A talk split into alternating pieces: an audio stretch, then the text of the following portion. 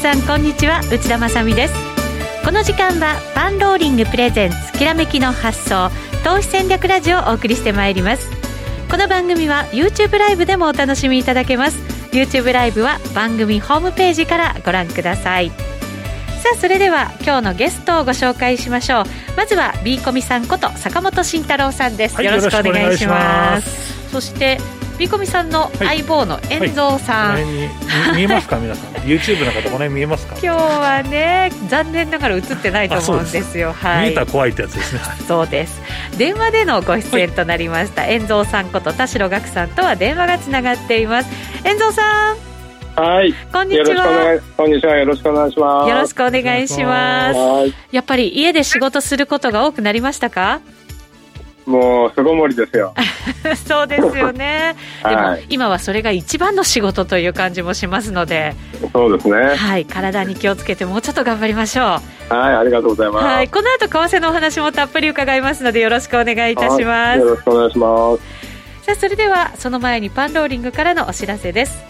5月16日土曜日成田博之さんのラリー・ウィリウィリアムズから学んだトレード術シリーズテクニカル編オンラインセミナーを開催いたします。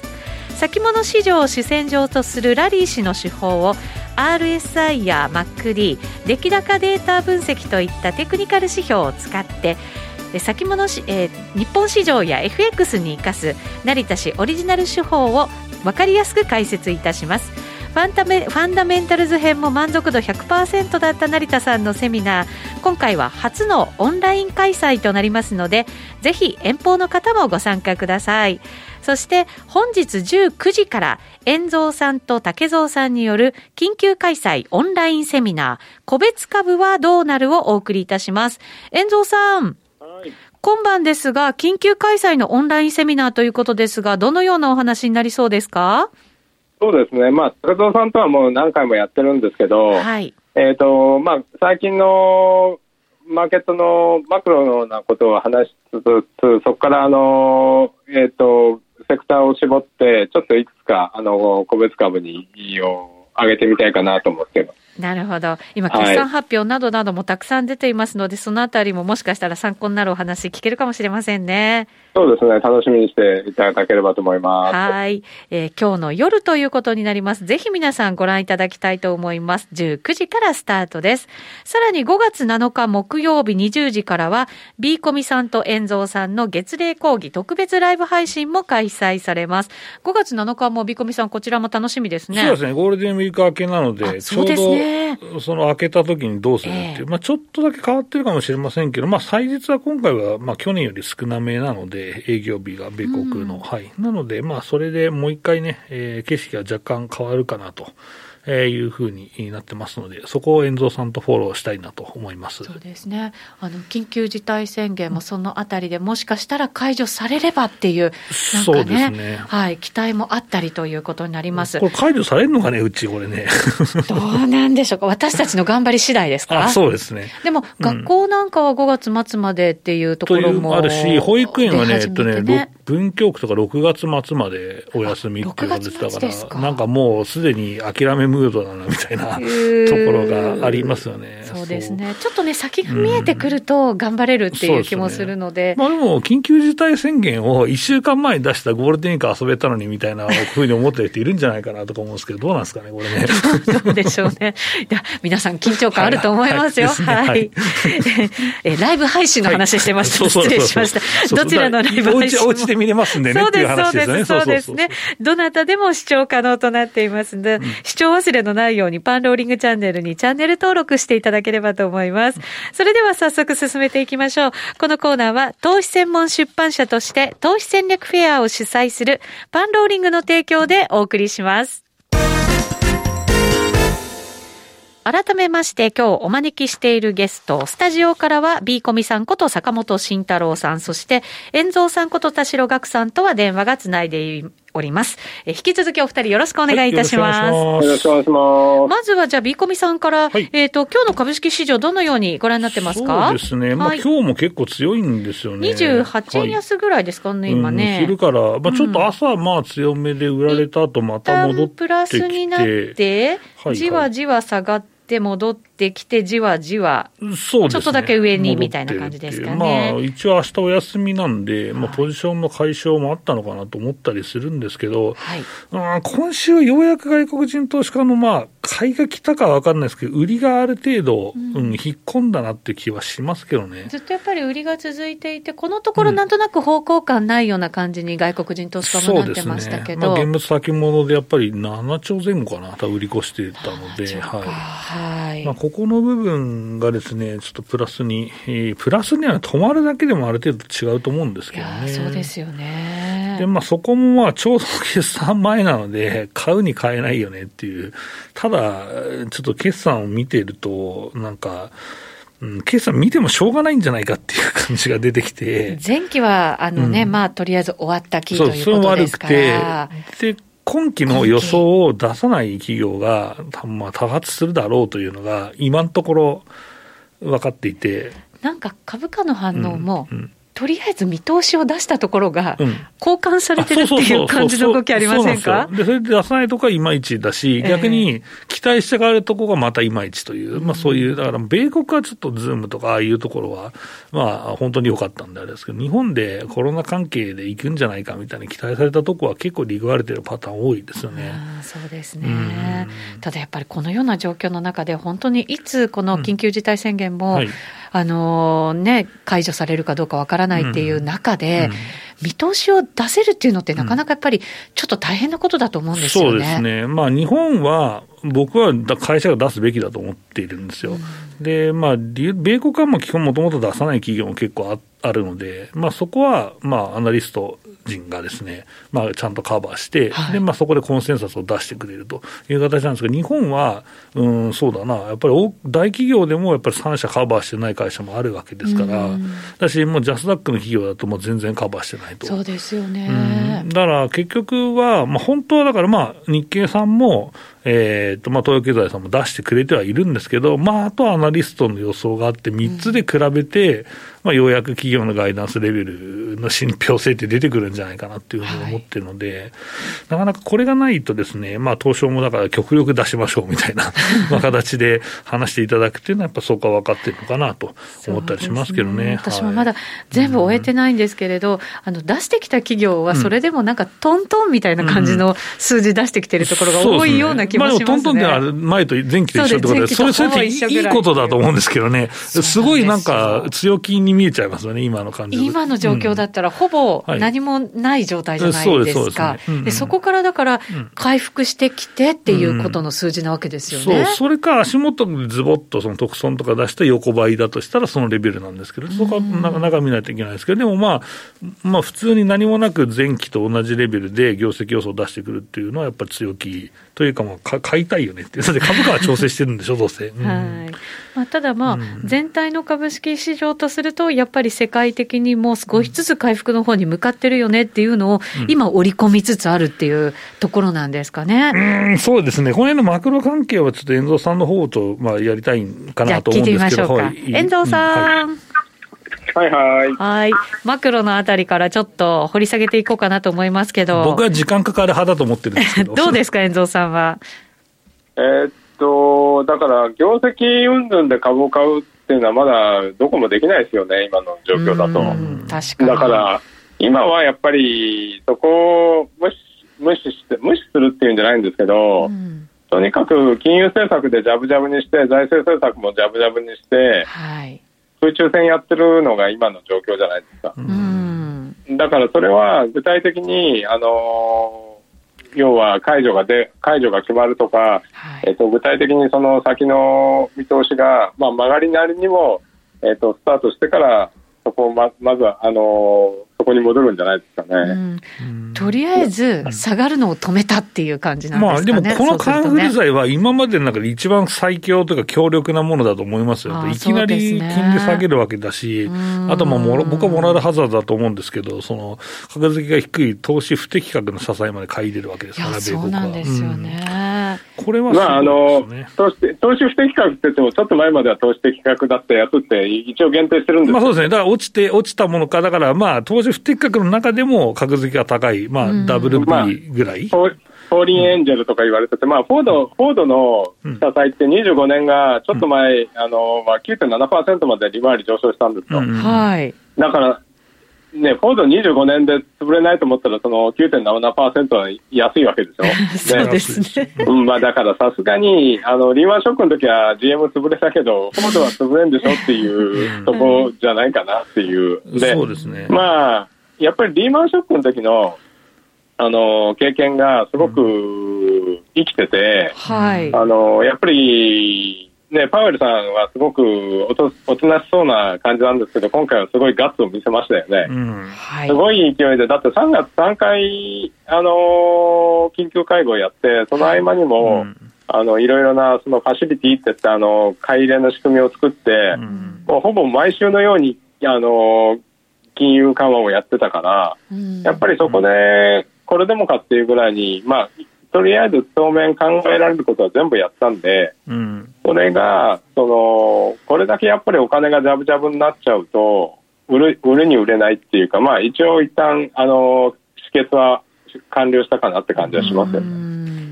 もう債券持っててもね、もうほとんど金利つかないから、もう株買うしかないじゃんみたいな。世界中、世界中が0%になっちゃったから、はい、じゃあ、0%の債券買うわけにいかないから、どこ行きますかって話ですよね。あまあそうですよね。配当がある株にグレートローテーションっていう。ただこれは、僕はまあずっと言ってるんですけど、そのまあ、この前の高値までは行くの厳しいと思うんですよ。日本もアメリカも、日本はもう無理だっていう話はもう 手前前からして、しばらく3から5年無理だっていう話はしているんですけど、はい、米国に関しては、うん、うんそうだな、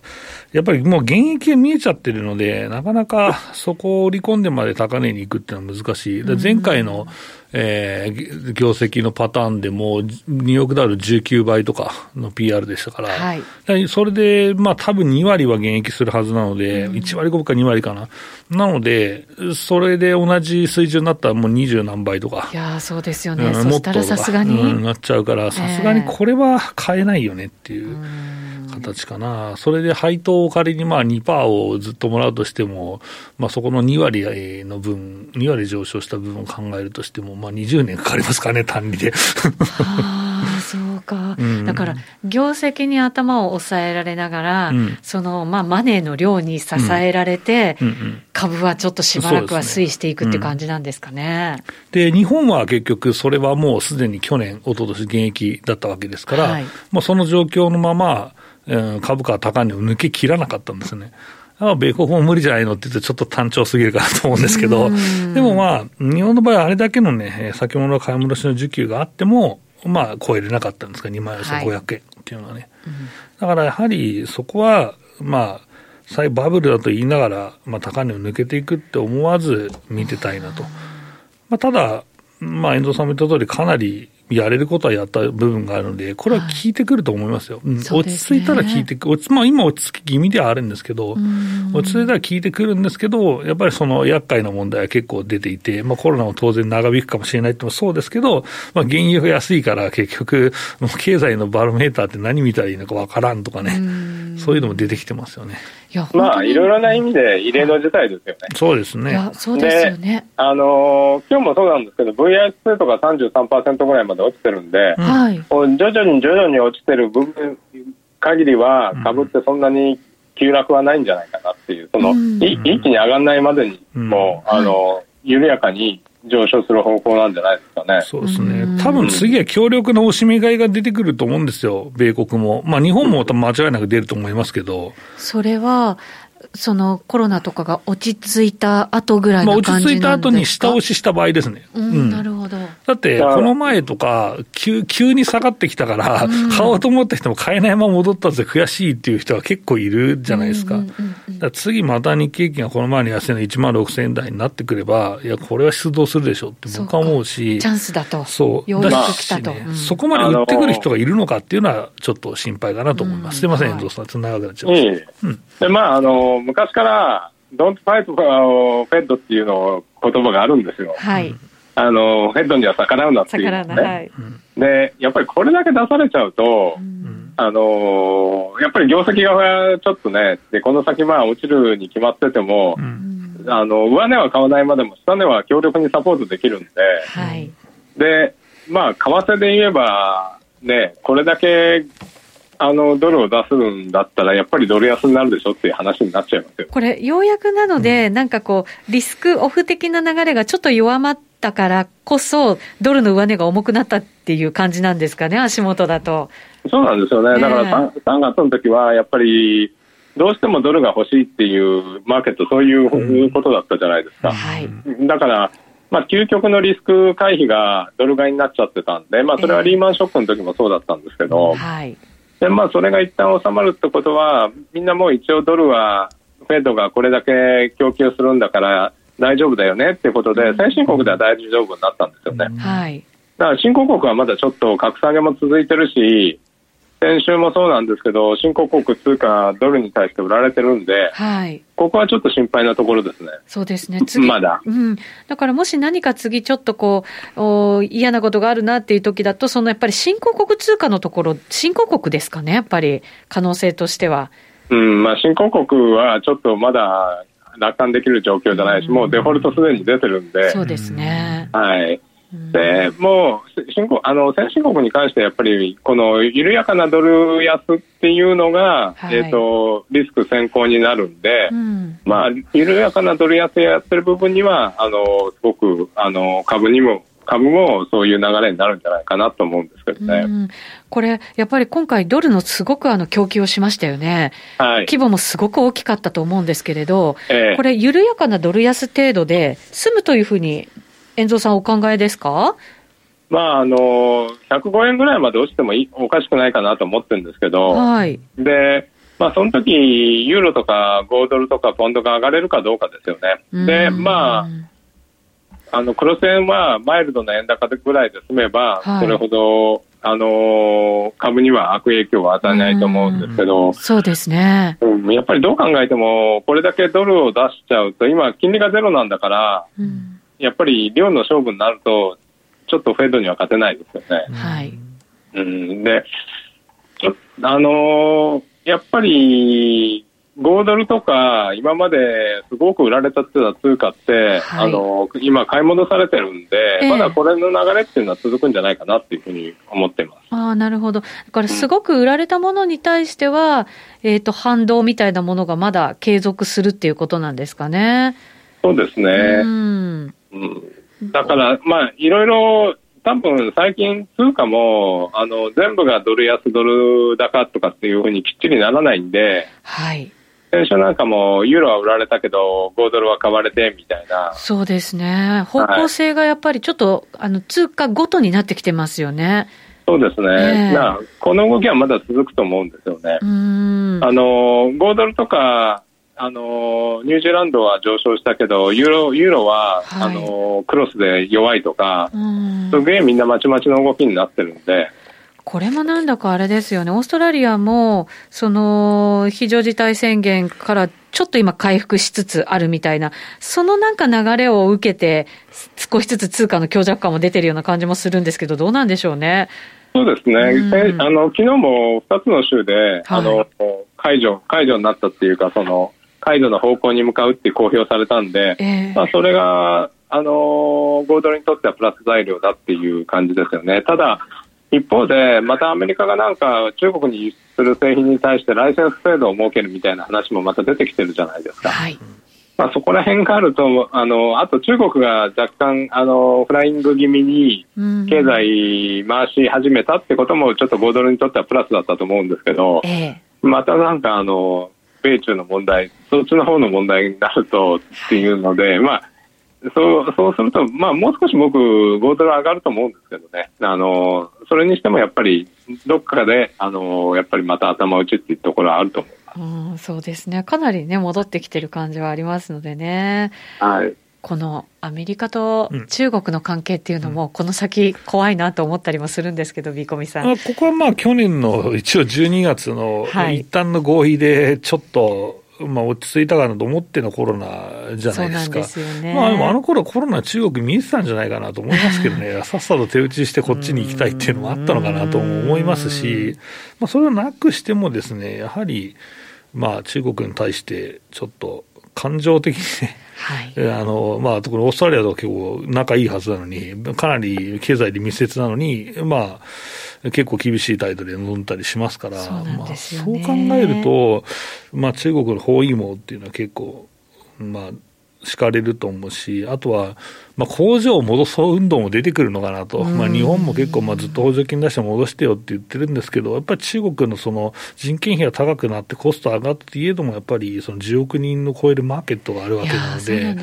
戻しづらいですよね。今回のことで、本当にいろんなものがまだまだ中国から取り寄せないと、日本では何もできないんだっていうふうに、ね、なことですから、やっぱりちょっと見直すっていう動きが出てくる可能性はありますよね。だから米中貿易摩擦がこじれると、日本株の作業のめっちゃ売られてぶち下がるんですよっていう、まあそういうことじゃないんですか、これ。ま あそうですね。うん、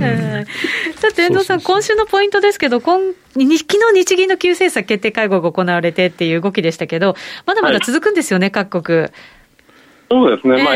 ECB もありますし、えーで ECB の場合は、ちょっとあのイタリア、あの昨日格下げをかろうじてあの政府だったんで、はい、格下げされるかもしれないって言われてたんですけど、えー、あのまだちょっと1兆ユーロの財政出動一応合意したんですけど、まだ貸付金にするか助成金にするかって、なんか、日本でもそんな話をしてますけど、イタリア、イタリア助成金にしろとか言って、あの、他の国は貸付金にしろとか言って、だからそこら辺の、やっぱり、政策の遅さがね、やっぱり、そうですね。ちょっとねっていう感じなんですよね。日本のあの、中小企業の200万の個人事業主100万も結構ね、いいですよ。いいっていうか、よく頑張ってるなと思いますよ。そうなんですよ、ね。あの、早い。早いし、あとは、うん、申請もすごく簡素。そうです、ね、逆になんか悪いことする人がいるんじゃないかなって懸念が出ちゃうぐらい簡素です、ね、オンラインでね、簡単にできるということですから、しかも予算さえ決まってしまえば、もう本当にすぐに申請できるような状態ですか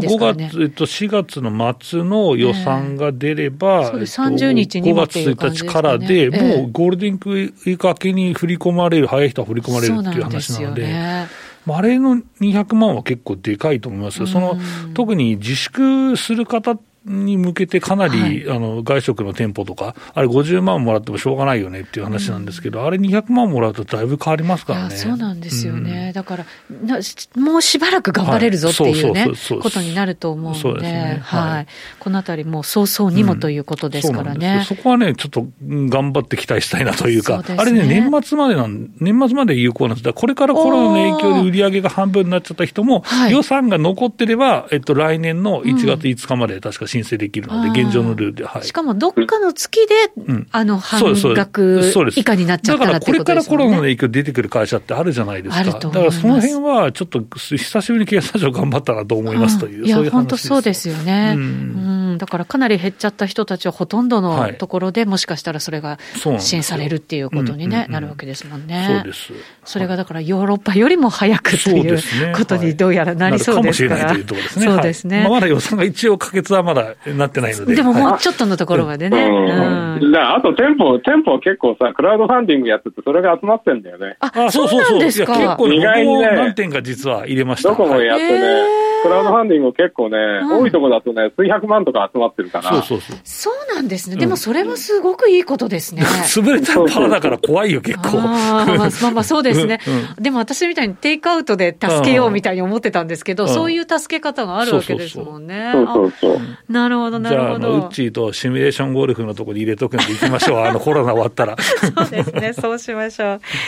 さん、この後も引き続き延長戦もお付き合いください。はい。はい、お願いいたします。えっ、ー、と、ここでじゃあ、ビーコミさん、お知らせだけとりあえず入れさせていただきますね。はい、えっ、ー、と、5月号の月例講義ですね。えっ、ー、と、5月8日に配信されるということになります。はい、この月例講義ですが、毎月、えー、配信日直前に撮影される内容となっていまして、直前の株式、為替のマーケット解説や、世界の動向に加えて、遠蔵さんとビーコミさんによるディスカッション、さらに大好評の20銘柄バスケットを中心に個別銘柄の検証まで毎回3時間にも及ぶ情報満載の動画となっています。はい、20銘柄バスケットどうなってるんですか、今？うん、まあ、下がってる分は下がってるんですけど、思いのほかね、こらえてるのもやっぱあってですね、うん、まあ、悪本当はなんか全部入れ替えようかなと思って、一からもう一個作ろうかなと思ったけど、なん今までのやつをまあまあ生きてんじゃんみたいな形で、ちょっと立て直しをまあ測ってっていう。うん、なんか最近入れ替えたやつは結構調子いいので、その辺をこう、綺麗に入れ替えていってっていうのは見せれたかなと思います。そうですね。また決算もありますしね。そうなんですよ。そこの部分、まあちょっと前半なので、後半は特典動画かなと思うんですけど、まだ今月の特典動画作ってないんですけど、えっ、と、決算見たかったんで、なので、週末にかけて作る最終日かな、に出せればいいと思ってます。はい。はい、最新の情報も手に入れることができますので、でね、ぜひ皆さんゲットしていただきたいと思います。うんはい、えー、この月例講義ですが、1か月ごとの自動更新の購読となりますと、月額2万円となりますが、12か月購読していただくと年間でこれ20万円なので、はい、2か月分お得になるということなんですよね。なんか最近、うん、ありがたいですね。本当継続率が高いというのはやっぱり評価なのかなと思います。これをまあ、まあ一応、まあ、この暴落も危ないぞとは言ってたんで、時間ちょっとかかりましたけどね、それ助かった方もいて、それが一番良かったかなと思います。はい。はい、特典動画もついていますので、ぜひこちらもお願いいたします。えー、最初は長期購読するのが不安で、1か月更新で申し込まれたという方も、はいうんうん、その内容の濃さとお得感で、えー、年間購読に移行される方が非常に多く、どんな状況でもぶれない知識の積み上げができて、とても勉強になるという感想をこちらにもいただいております。本当にありがとうございます。えー、そして5月7日20時からライブ配信が行われるということですね。はいうん、こちらもこれから内容がね、どんどん決まっていくとは思いますが、はいはい、ゴールデンウィーク明け。はい。そうですね。はい、まあ、その辺の皆さんにためになる話を楽しくやりたいなと思います。はい。今回 MC は飯村さんですかね。うん、はい、うん、元気に多分楽しく、はい、ね、はい、進むと思いますので、うんうん、ぜひご覧になっていただきたいと思います。はい、こちらもですね、うん、視聴忘れがないように、パンローリングチャンネルに、チャンネル登録をしてい。ただくと、忘れずにご覧いただけるかと思いますので、でね、番組ホームページチェックしてみてくださいえー、さて、ここからのポイントとなりますが、まあ、そうですね、まあ、ゴールデンウィークまでちょっと頑張って自粛しましょうというところなんですけど、僕はなんかちょっとチャリティーっぽい、なんか、YouTube ライブをやりたいなと思ってるんで、はい、それ楽しみですね。はい、一応5月5日に遠蔵さん開けといてねっていう話をしたんですけど。はい、遠蔵さんお願いします。はい、はい、現状はね、えっと、江森哲さんとね、藤本さんがですね、うん、あの、協力してくれるということで、まあ、ここからガンガン増えていくんじゃないかなと。そうですね。江森さんだと本当に幅広い話が聞けますし、ね、藤本さんだと個別銘柄しっかりね、そうですね聞けるということになりますから、うん、あの、いろんな役に立つ情報満載だと思います。で、告知は、あの、僕のツイッターからいきますんで、見ててください。はい。まずも飛び込めんでもいいよっていう。はい、そうなんです。飛び込もうかなってさっき言ったところでした。はい、ぜひぜひはい。ゴールデンウィークね、はい、あのー、中となりますので、うんうん、まあ、家で時間過ごすっていう方が大半だと思いますのでね、はいでね多くの方にご覧いただければなと。うん、5月5日です。はい。5月5日、5、5の日ですね。はい、はい、私もチェックしておきます。さてそろそろラジオの前の皆さんとはお別れのお時間となります。この後 YouTube ライブで限定配信となります。引き続き B コミさんはスタジオから、はい、そして遠蔵さんは電話をつないでお話を伺っていきたいと思いますのでお付き合いいただければと思います、さて来週も素敵なゲストをお招きしてお話を伺ってまいります。それでは皆さんまた来週です。あ来週はゴールデンウィークですかね。お休みです。お休みですね。1週間、はい、明けて5月にお目にかかります、はい、それでは皆さんまた再来週です。このコーナーは投資専門出版社として投資戦略フェアを主催するパンローリングの提供でお送りしました